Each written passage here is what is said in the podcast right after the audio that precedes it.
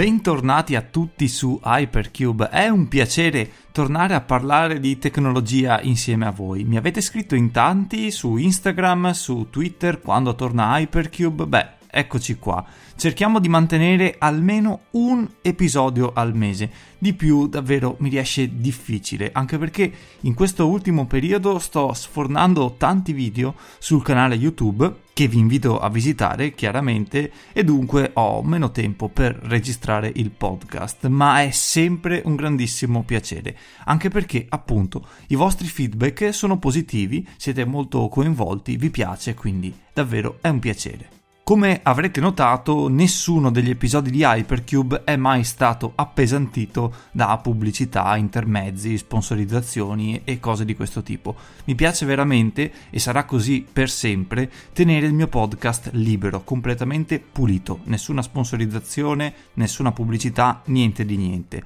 L'unica cosa che chiedo a chi mi ascolta, nel caso fossero veramente coinvolti e apprezzassero il mio lavoro è quello di votare 5 stelle Hypercube sull'applicazione che utilizzate per riprodurlo. Tutto qui, semplice e gratuito. Oggi parliamo di Tesla, di sistemi intelligenti e di hackeraggio. Sì, abbiamo già parlato di Tesla, dell'autopilot, del sistema guida autonoma più volte qui su Hypercube, però oggi voglio affrontare la questione dal punto di vista della sicurezza, perché lo sappiamo, il collo di bottiglia di un sistema intelligente o se vogliamo di una rete intelligente è che nel momento in cui dovesse venire attaccata, sia internamente che esternamente, non sarebbe semplicemente una vettura o un sistema, un sottosistema ad essere preso di mira, ma l'intera rete potenzialmente e quindi i danni potrebbero ripercorrersi a cascata, a catena, su tutti gli utenti connessi alla rete. Nel caso di Tesla parliamo di vetture, di automobili, nel caso di altri sistemi intelligenti parliamo di altre cose,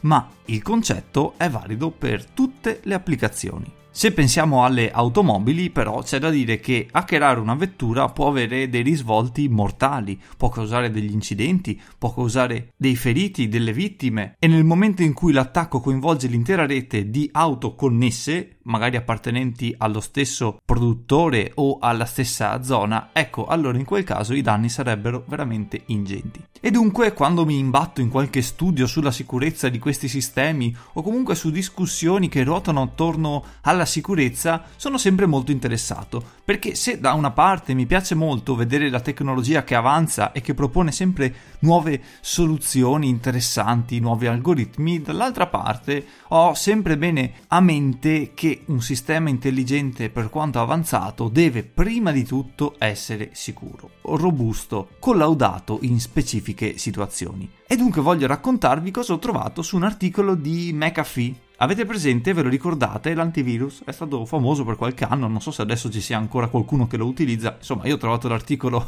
in un loro blog e era un articolo proveniente da Steve Povolny, che è un po' la guida del Dipartimento di ricerca sulle possibili minacce ai sistemi intelligenti. Ecco, il suo team ha provato a mettere alla prova Tesla, il sistema intelligente di Tesla, e a hackerare il sistema di riconoscimento di immagini, che è un po' quello che riconosce le linee della strada, i cartelli stradali, i semafori, i pedoni, insomma, la videocamera, gli occhi di una vettura Tesla. Ma lo studio in questione, perché più che chiamarlo attacco lo chiamerei studio, è stato chiaramente condiviso con Tesla prima di essere pubblicato, che anzi ha ringraziato perché sia fatto un ottimo lavoro, secondo quanto hanno riportato loro. Beh, insomma, questo studio si è basato sulla documentazione esistente, quindi non è che ci sia stato chissà quale spionaggio industriale per scovare i segreti eh, di Tesla, anzi, si sono basati su quello che si sapeva e su vari test effettuati in passato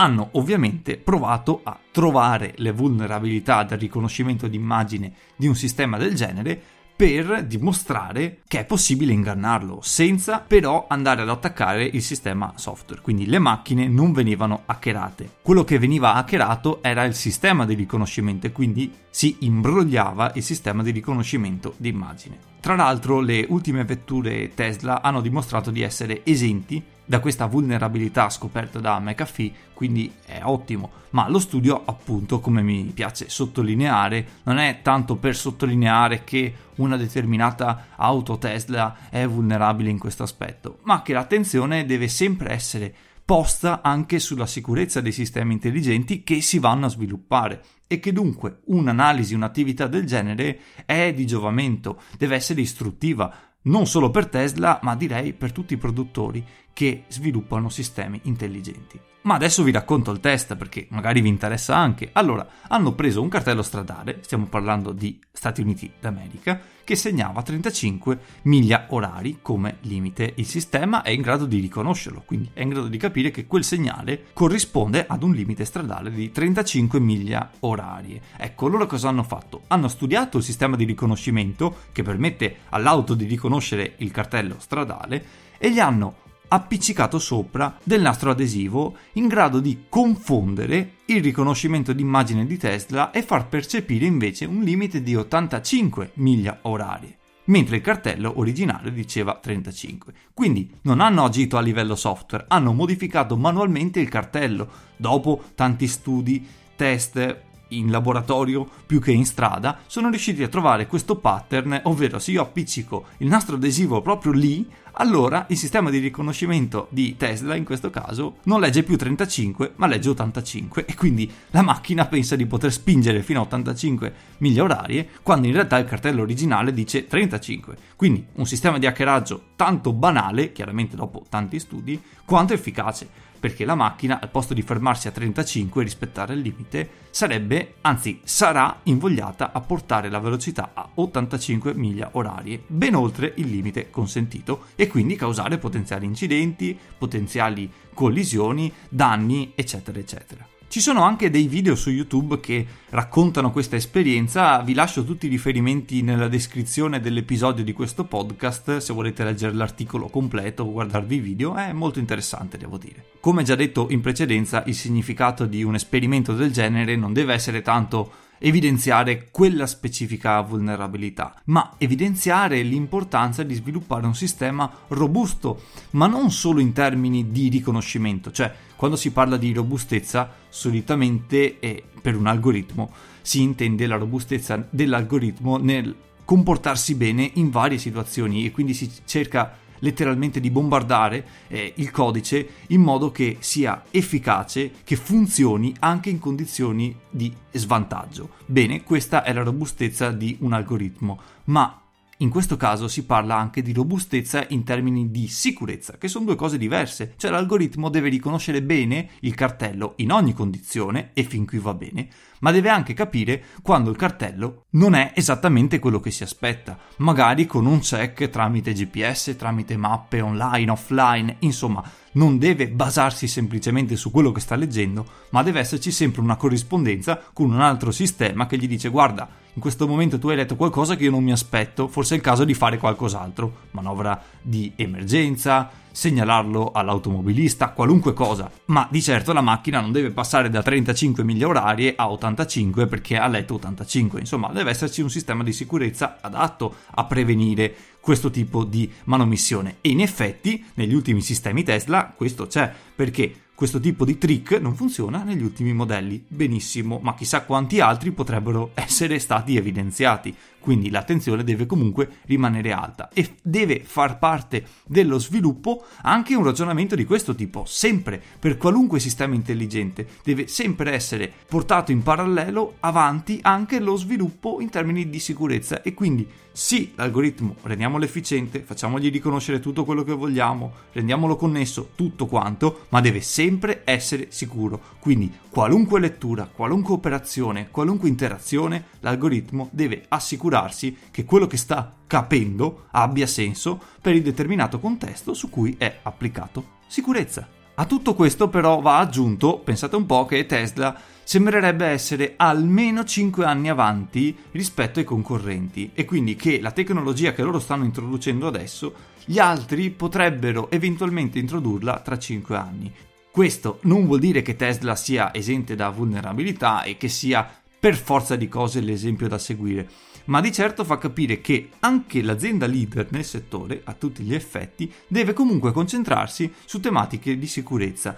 non solo sicurezza stradale, che è importantissima, sia chiaro, ma anche sicurezza software, altrettanto importante direi. Poi si potrebbe analizzare nel dettaglio perché Tesla si sia trovata ad essere così avanti rispetto ai competitor. Non dimentichiamoci che Tesla non è Ford, non è Audi, non è Porsche, non è Lamborghini, non è Ferrari, è un'azienda giovane, tutto sommato giovane, è un'azienda eh, tecnologicamente molto avanzata nonostante abbia pochi anni di vita. E allora uno dice: com'è possibile che questi oh, sono dei geniaci? Oppure com'è possibile che siano già così avanti rispetto eh, ai competitor? Eh, la risposta mm, si può trovare probabilmente nella relazione che Tesla ha eh, rispetto ai fornitori. Mi spiego meglio. Tesla produce i propri sistemi, il proprio computer ad esempio di eh, guida autonoma dedicato al self-driving internamente, quindi è parte della ricerca e sviluppo interna di Tesla, se lo sviluppano, se lo progettano, se lo costruiscono, è loro, è proprietario. Ecco, questo non avviene ad esempio nei competitor. I competitor devono normalmente appoggiarsi a fornitori e quindi le loro vetture sono cosparse da chip provenienti da vari fornitori. Sarebbe impossibile concentrare tutto lo sforzo internamente, perché questo vorrebbe dire tagliare i rapporti con i fornitori che hanno resi celebri i marchi e quindi da un certo punto di vista eh, i brand più blasonati non vogliono rinunciare a questo legame, soprattutto visto che parte della loro attuale gloria è dovuta anche alle relazioni con i fornitori passate. Ma d'altro canto, per progettare un sistema così avanzato e così intrinseco nella vettura è necessario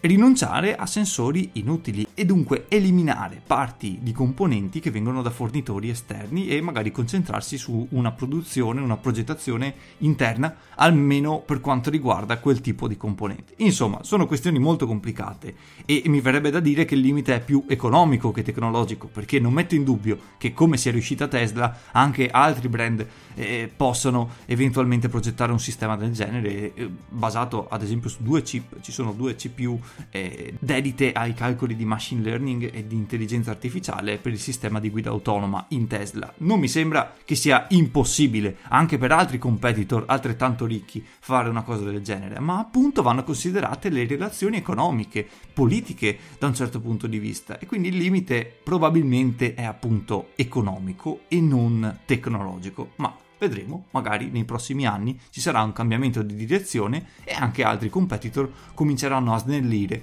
questa architettura e, e fabbricarsi eh, le cose necessarie per un sistema di guida autonoma internamente. Chi lo sa? Ma nonostante questo, nonostante Tesla sia evidentemente in una posizione di vantaggio rispetto ai competitor, ecco, nonostante questo, come diceva giustamente Elon Musk, un sistema completo di guida autonoma è non vicino, mettiamola così, non vicinissimo, per non dire lontano, perché le spinose questioni di sicurezza e di completezza rendono eh, questo sistema di guida autonoma completo parecchio complicato. Nel senso, un conto è riuscire a far guidare la macchina in determinati ambienti, autostrade, superstrade, insomma, in determinate condizioni facili da comprendere. Un altro conto è dar completo controllo alla macchina e farla guidare in qualunque tipo di scenario, perché di questo si sta parlando. Un sistema completo deve essere in grado di gestirsi qualunque scenario, qualunque tipo di strada, in qualunque parte del mondo.